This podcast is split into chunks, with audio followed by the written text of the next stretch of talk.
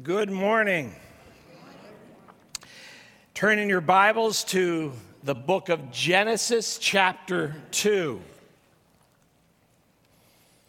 We are still early in our study of the book of Genesis, the first book of the Bible, which its name means beginnings. Uh, there's nothing abstract about what we read in this book. It is presenting core truths for how we navigate life. It is informing us, particularly in these chapters, the beginnings of the world we live in, of humanity itself. It is helping us to understand about God and His nature and His expectations, what He desires for us and expects from us. We've come to verse 4 today, and we're going to be reading through verse 17. These are the generations of the heavens and the earth when they were created in the day that the Lord God made the earth and the heavens, when no bush of the field was yet in the land, and no small plant of the field had yet sprung up for the Lord God had not caused it to rain on the land, and there was no man to work the ground. And a mist was going up from the land and was watering the whole face of the earth. Then the Lord God formed the man of dust from the ground and breathed into his nostrils the breath of life. And the man became a living creature. And the Lord God planted a garden in Eden in the east and there he put the man whom he had formed. And out of the ground the Lord God made to spring up every tree that is pleasant to the sight and good for food. The tree of life was in the midst of the garden, and the tree of the knowledge of good and evil. A river flowed out of Eden to water the garden. And they are divided and became four rivers. The name of the first is the Pishon. It is the one that flowed around the whole land of Havilah, where there is gold, and the gold of that land is good. Bdellium and onyx stone are there. The name of the second river is the Gihon. It is the one that flowed around the whole land of Cush. And the name of the third river is the Tigris, which flows east of Assyria. And the fourth river is the Euphrates. The Lord God took the man and put him in the Garden of Eden to work it and keep it. And the Lord God commanded the man, saying, You may surely eat of every tree of the garden, but of the tree of the knowledge of good and evil you shall not eat. For in the day that you eat of it, you shall surely die. Our Heavenly Father, we come and we are seeking that you would speak that you would press upon us in the places of, our heart and mind that you know we need most to see more clearly. Strengthen your people, give us right convictions. Connect what we hear to what is going on in our life. Father, glorify yourself that we might be people who live for your glory. In Jesus' name we pray. Amen. Now, there are many people who think verses that we just read are just another retelling of the creation story that we saw in chapter one. They think this is another somewhat older, condensed retelling of the creation story. Uh, but I think if we have that perspective of this section, it can lead to some unhealthy conclusions. And at the same time, it, it keeps us from seeing some of the, the rich truth that God has for us here. If we're thinking this is just a repetition of chapter one, it, it affects how we view the Bible. For there are many who think that, see, there are just different versions of the story because it's all just myth. And different people have told it different ways. So it, it diminishes how they think of the inspiration of Scripture. It can affect how we think about mankind. For again, there are some who would say that mankind was created in chapter one, that this is someone different than who is creating God's image in chapter one. This now is a particular Adam separate, but we've seen that theologically when we come to how scripture presents the gospel and the sin that came through Adam to all the earth. And so the work of Christ that makes righteous through man Christ through all the earth, that uh, when we separate Adam from the rest of humanity in terms of men created different times, we, we run into real biblical gospel issues.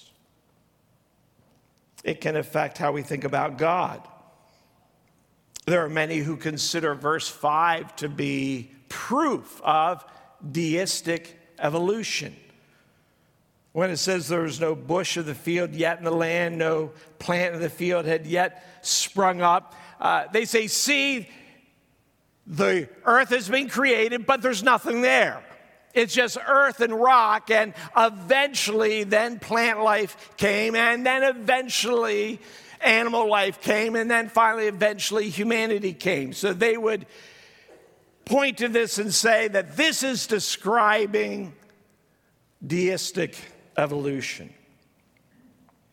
Uh, but all of these ways of thinking about the passage are unfounded, are unhealthy, and the passage itself actually gives us clear markers about what it's trying to communicate if we pay attention to them.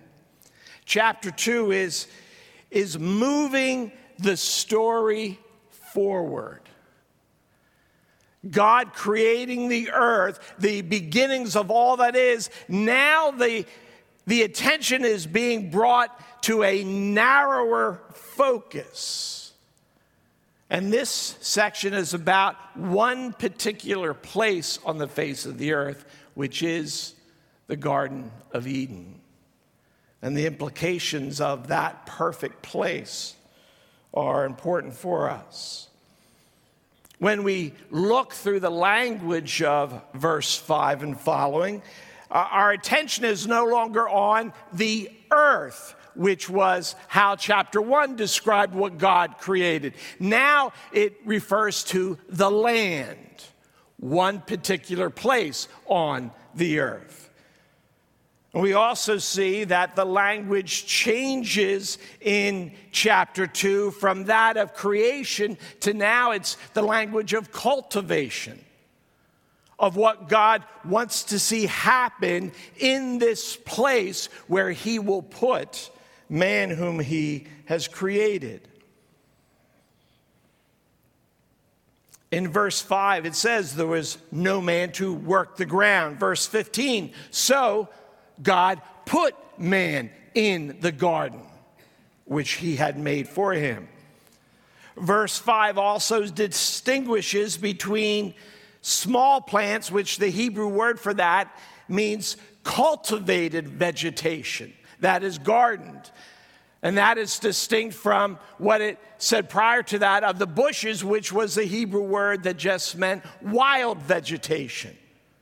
So we hear this, we see here a, a, picture of a specific place, which will quickly be identified as the Garden of Eden. We also see that we're talking about cultivation happening in the place that God has brought into existence.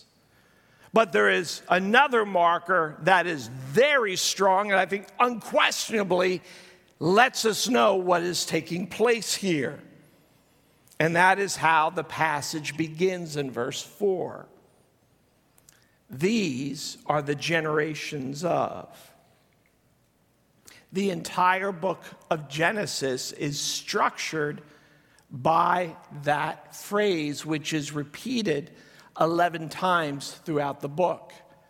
That phrase, these are the generations of, is how Genesis is structured. And every time we come across that phrase, it lets us know that the narrative that God is giving to us is now moving ahead.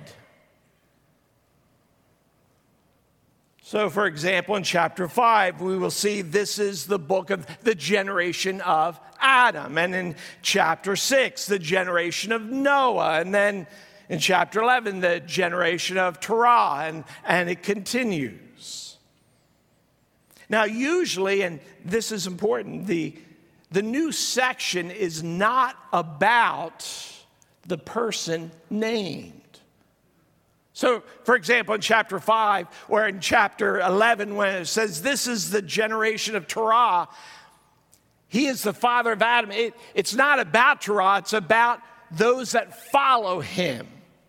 And so it is with every instance that phrase is used, except for the, the only exception is of Noah.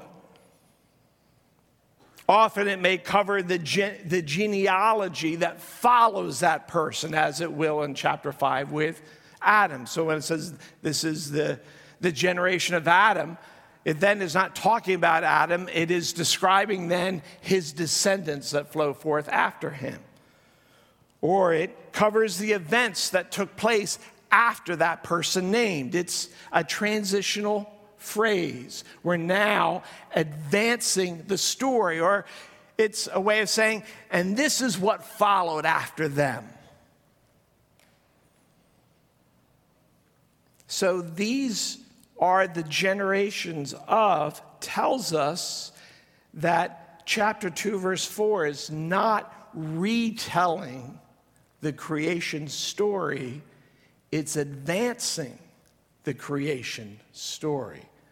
That is how that phrase is always used in this book. It's the purpose of it.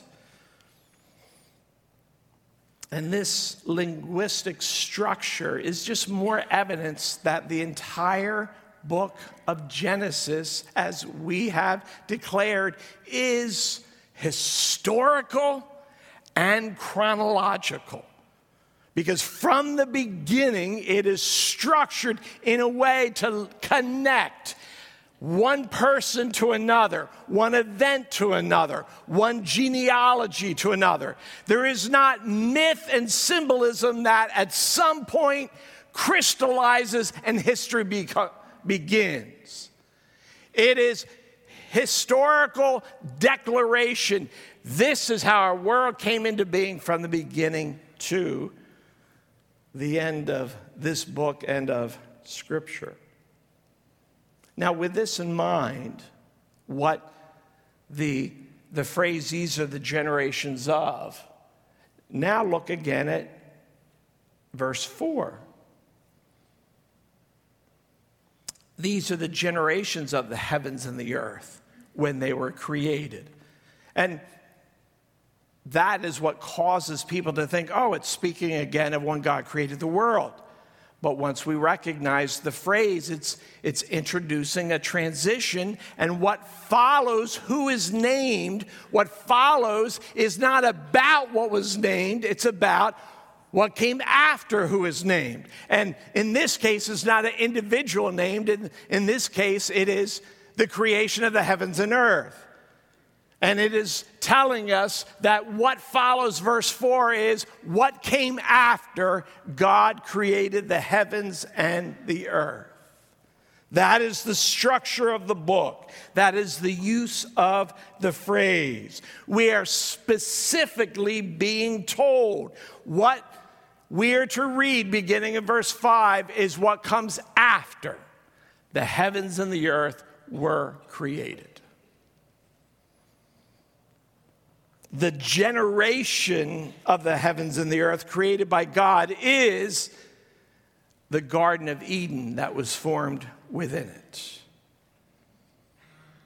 And so, with all of that background, what does chapter 2, what does this section reveal about life when it was perfect? Because no matter how old you are, you do not remember when life was perfect.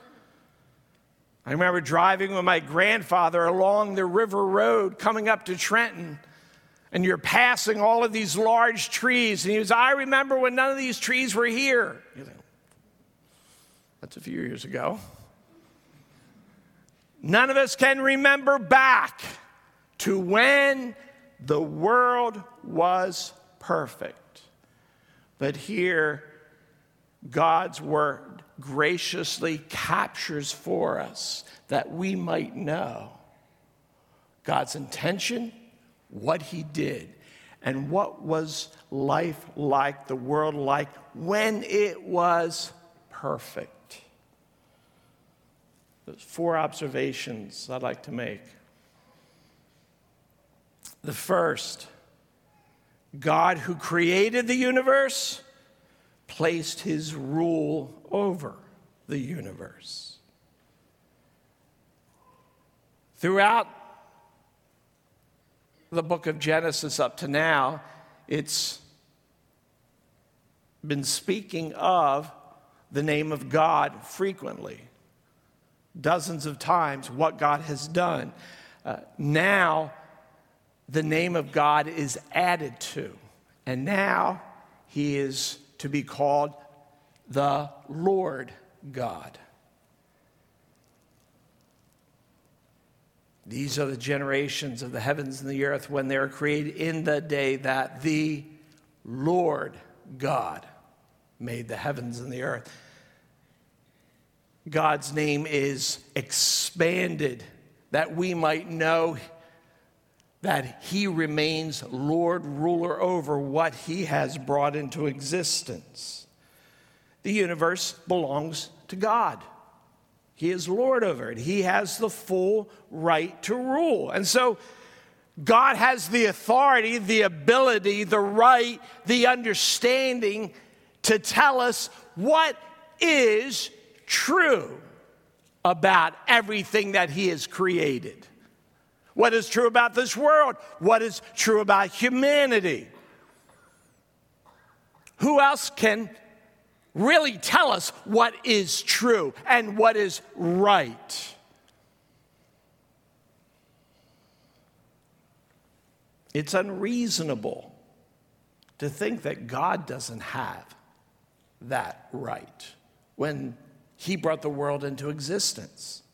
It's illogical to claim that we have a right to declare what is true versus God who made the world.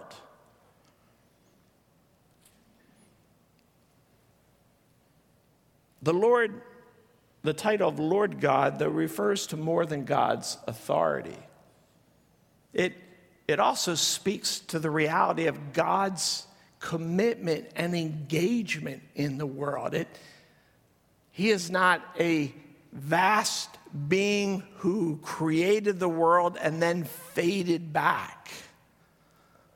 Lord God, ruler God, lets us know that He stays connected, committed, involved at all times in the world He has brought into existence. And this rule of God, it's, it's never selfish, it's never arbitrary, it's always wise.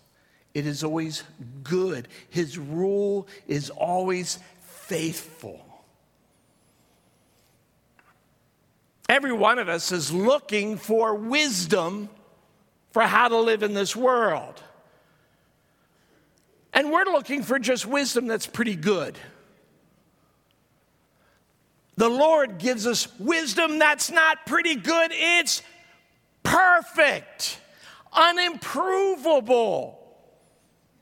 How many times have you been in a voting booth and you're just trying to decide between which one bothers you the least as the ruler of the world we live in?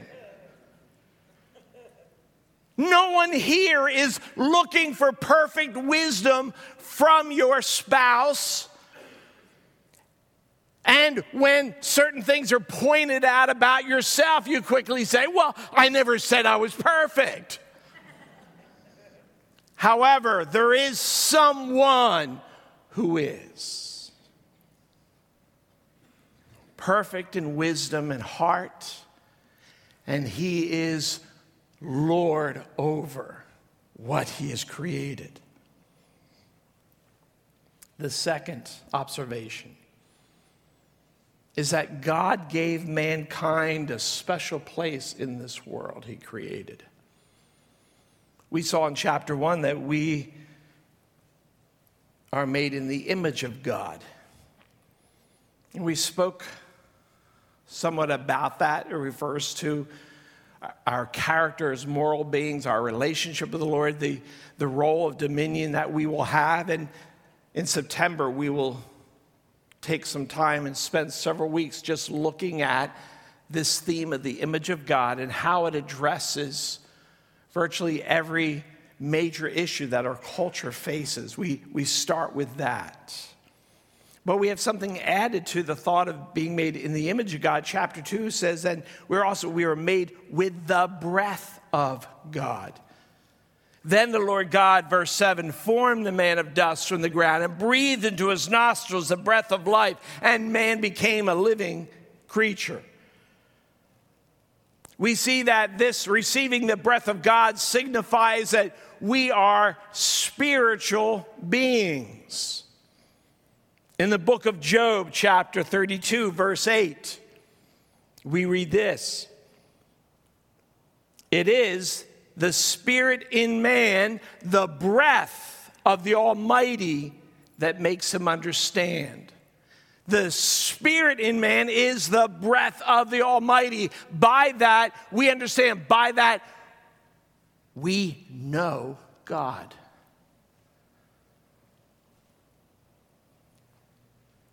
That is why everyone everywhere on the face of the earth has the understanding that God exists. Because we, we are made in the image of God and He breathed life into us. He breathed our soul, made us spiritual beings who sense and just innately know God exists. And in that, the desire for God to know Him, to be in relationship with Him who made us for relationship that we might be with and know Him. We are very different from the animals. We know God. And even more, it shows the intended intimacy of the life God desires. This language of God taking what He has formed and God breathes life. Not just animation as an animal, but He breathes into us a soul, a communing with Him from the beginning. Chapter 1 told us that we're made in the image of God. Chapter 2 lets us know and we're made with the breath of God. Chapter 1 says we are rulers over the earth. Chapter 2 says we are workers of the earth. Verse 15 The Lord God took the man and put him in the Garden of Eden, to work it and keep it. We have a, a responsibility we saw last week of dominion over what God has created, but with that, we're also workers in this world. In fact, the, the phrase work and keep it is also used to describe what the priests did in the tabernacle. They were assigned to work and keep it. It is indicating that the work we do, the productiveness that God intends for us to have in this world, is a productiveness that recognizes His authority, seeks to honor Him, and always has God in mind. Our work is to fulfill the perfect wisdom the productivity of fruitfulness that God has for us, that this world would work well and that our lives would be full. And that's how we're meant to understand our place in the world. We are not only productive workers, we, we're caretakers. of this place where God has put us. That's meant to be a framework by which we think about how we interact with the world we're in. What is our role, our place? In all of it, we, we represent God, we serve God, we have Him in mind. So, as a, a mom with young children, where your life has gotten very small because of the demands that are constantly on you for taking care of a small one. And, and the world seems so limited and restricted at this time. But in that, you are a worker, productive and fruitful for God, impacting these young lives that they too might know and love God. How wonderfully precious that is. There is no career or task that is greater. There are other things that can be done, but never think that they are better than this task. That's what kind of friend you are. You're meant to be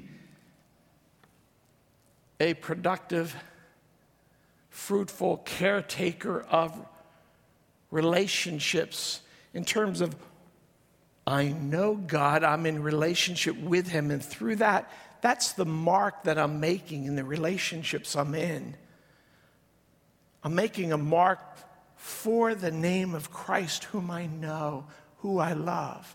It's, it's the kind of stranger we're to be, it's the kind of opponent we're to be, as one who represents Christ, who represents that we are His, we know Him. We have something to give that's a lot better than arguments. We're gospel employers, employees. Our responsibility on either side meant to represent we know the Lord, we love the Lord, we honor Him in how we conduct our role, overseeing, working. It is what a normal day is meant to be. I remember the, the moment when God brought conviction of that to me. When I was looking at a day as just dreary and wanting to get through it to the end of the week, and the Lord spoke immediately, quickly. That's, that's how the godless live. Let me get to the weekend and have fun.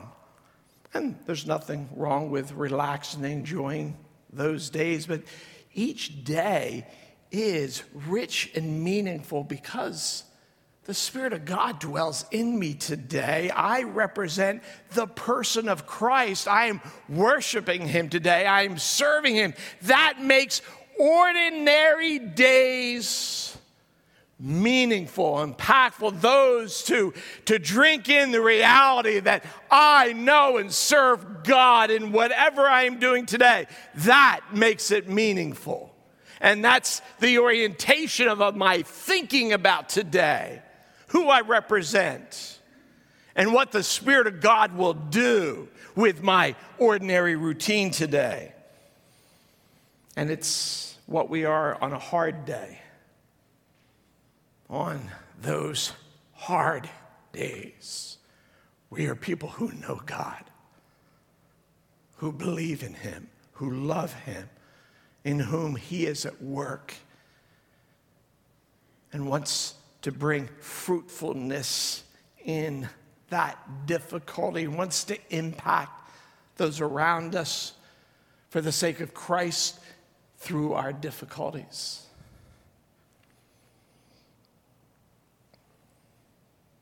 A high form that God has given us, the breath of God, a high calling that we are His caretakers, His workers in the world, and yet we must also recognize in all of this high form and calling, recognize our dependence.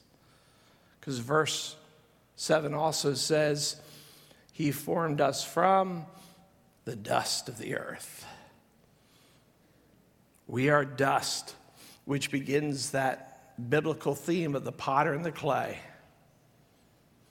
He is the one who fashions and makes. We are the ones made. And that, that understanding of God's place and our place is never to leave us. And so, as we seek to be people who work through this world that has so much pressure and uncertainty and difficulty, this reality that we are but dust is, is not meant to be something demeaning or that takes anything away for us. It is, it is letting us know that we can never get away from our dependence upon God. And indeed, that's where rest is found. That's where fruitfulness is found. Dependence is meant to bring rest, not discouragement. We see this from the apostle Paul, a well-known passage in Second Corinthians chapter 12. Listen to what he has to say about his own life as he has been describing the abundance of burdens that he has gone through and pressures he bears.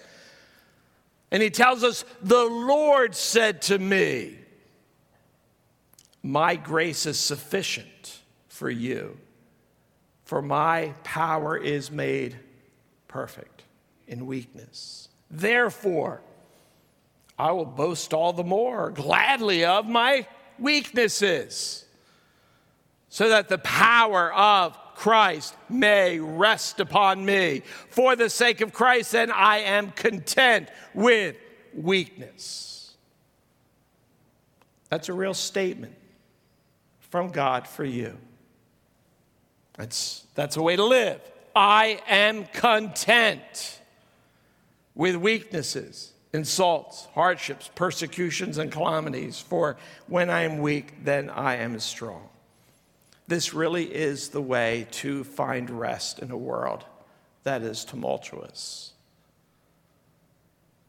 It is not getting over the hill when problems go away. That's called death. It is as we are in the turmoil, we have rest when we truly believe this perfect Lord God who is good and faithful. When we, we live what we say, that we trust Him, that He's dependable, that we follow Him, we live for Him. Uh, we show whether or not we really believe that in how we handle the reality of our weaknesses rather than be discouraged Oh, another weakness. We, we're thankful. Of course, I'm weak. Of course, I'm limited. My God is not. And we've all had enough experience to know what, what goes on when we think we are so strong and smart. How self sufficient we can so quickly become. And then the wheels really fly off. A third observation that God filled his perfect creation with abundance. Verse 8 to 9 the Lord God planted a garden. And there he put the man whom he informed, and out of the ground the Lord God made up to spring every tree pleasant to the sight, good for food. The word Eden itself means delight. The garden of God is the garden of God's delight.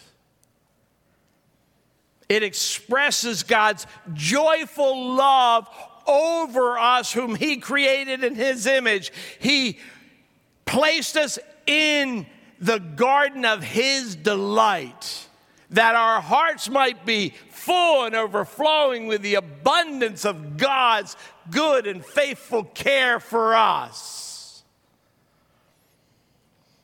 Verse 10 says, From this garden, four rivers flowed. Throughout history, people always settled around rivers. Rivers were necessary for cultivation, it was necessary for life to flourish. This garden had four rivers. We are told that the garden was lush, beautiful, and bountiful.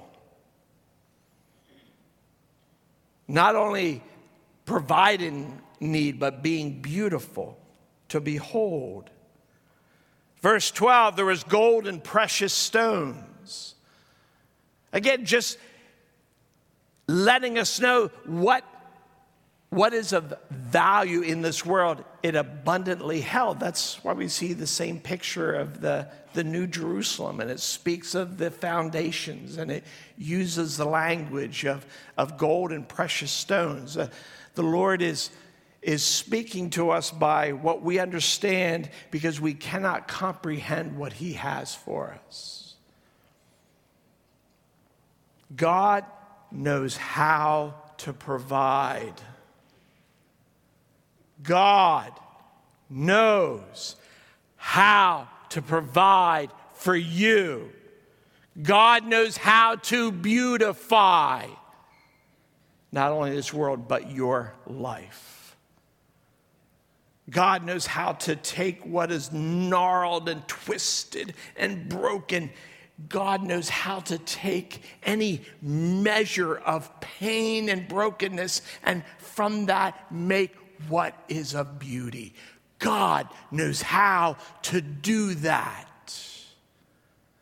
as we follow Him, as we trust Him, as we obey Him. There is nothing of ugliness in this world that God cannot make into something that is beauty.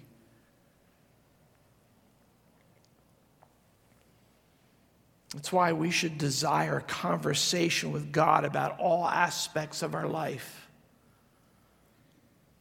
Praying through your day that God who knows how to bring good, God who knows how to place beauty, we need God to be engaged in our hearts and minds as we go through our day. We need God for that. And isn't it wonderful that we can have the wisdom and goodness and faithfulness of God in what we are doing? That we can have God bring His goodness into what we do however feeble and weak it is, what God brings is not feeble and weak. And the last observation what was life like when the world was perfect? God ruled over it. He gave us a special place in it. He, he filled it with abundance and He gave Himself to us in a covenant relationship. Verse 16 and 17 the Lord God commanded man, saying, You may surely eat of every tree of the garden, but of the tree of the knowledge of good and evil you shall not eat, for in the day that you eat of it you shall surely die. God commits himself here wholeheartedly to us. He will care for us. He will be faithful. He does not leave us on our own. He gives us His wisdom. He gives us structure. He gives us guidance. He gives us truth that life might go well. And He blesses it. No book of the Bible speaks of blessing more than the book of Genesis. The blessings of obedience are wondrous and eternal. The tree of life expresses that God has life unendingly good and wondrous as we submit to Him, our Lord God. But in covenant, there's also that we are required. We are required to listen to His word to us, His command. We are required to trust and obey. Not only is there the blessing of obedience So there must be curse when we rebel. And as we're talking about all these wonderful statements about God, to insert the word curse makes us pull back. And that's the excuse so many use to say, ah, I'm not interested in that God who speaks of a curse, who speaks of penalty and punishment and of hell. God cannot be good if he neglects the need for justice. If God refuses to put curse on those who would break and destroy what he made good, God cannot be faithful if he does not bring his hand against every sin and rebellion, if God allows it to run free and just brings touches of good here and there, He is not a good, just God. He is the perfectly good, just God. And so sin will not be allowed to continue forever. The enemy will not have free reign. God will bring an end to all that is evil.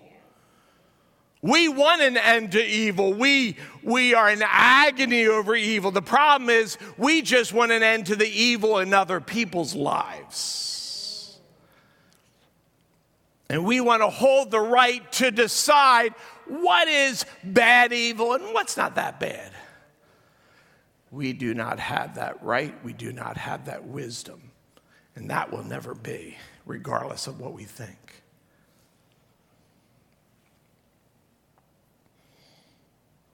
And as we work our way through this book and this scripture, we find that the, when God speaks a covenant, he takes covenant seriously. For we will, we will show throughout this book, and as we show throughout Scripture, we're simply incapable of maintaining the faithful commitment to God. So God will do the unthinkable in sending his Son to become flesh, dwell in the, the image bearer, will be God in flesh who will take on sin and pay for our debt and receive the wrath of God. The curse will fall upon him that we might be made whole and free. That is how committed God is to covenant relationship. He will covenant with his son as he has to take away the curse from us. Let's close with this thought.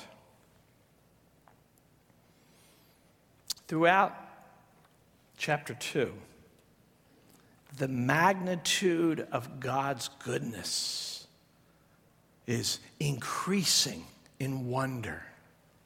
The splendor of God is, is being stretched across our attention not only as the creator, but in his goodness in the garden. God is displaying how wonderful he is. So that looking back, the stage is being set to grasp the horrific catastrophe of sin in chapter 3.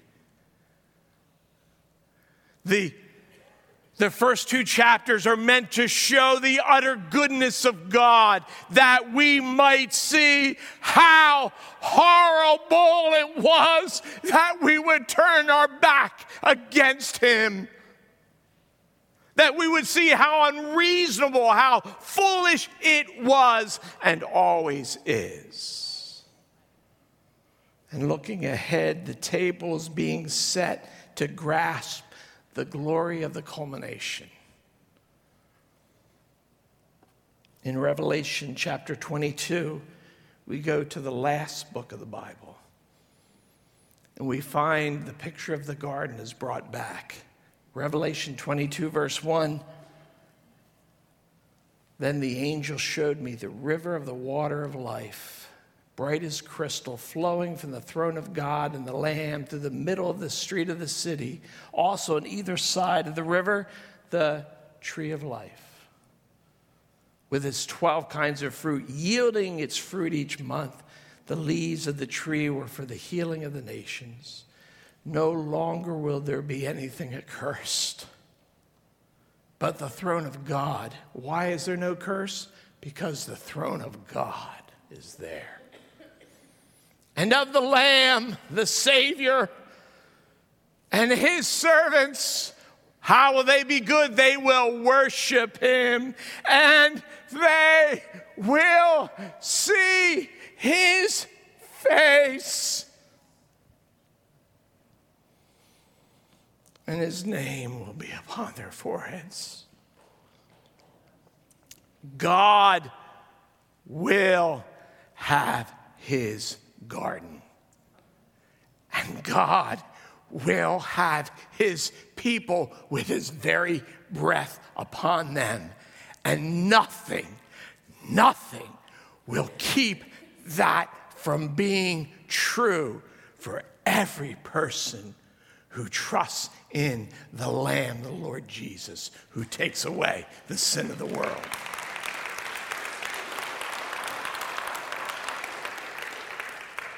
Let's pray. Our Heavenly Father, may we see what is true. May we just see what is true about ourselves, about you. May we see what is true about sin. May we see what is true about your grace. May we see your faithfulness. May we sense your strength.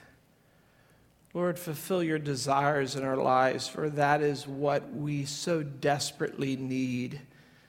And Lord, we, we do not even have the strength to fulfill our part of faithfulness. Oh, we need your Spirit to be in us all that is needed. So be that in this hour, in this day. Help us in Jesus' name. Amen.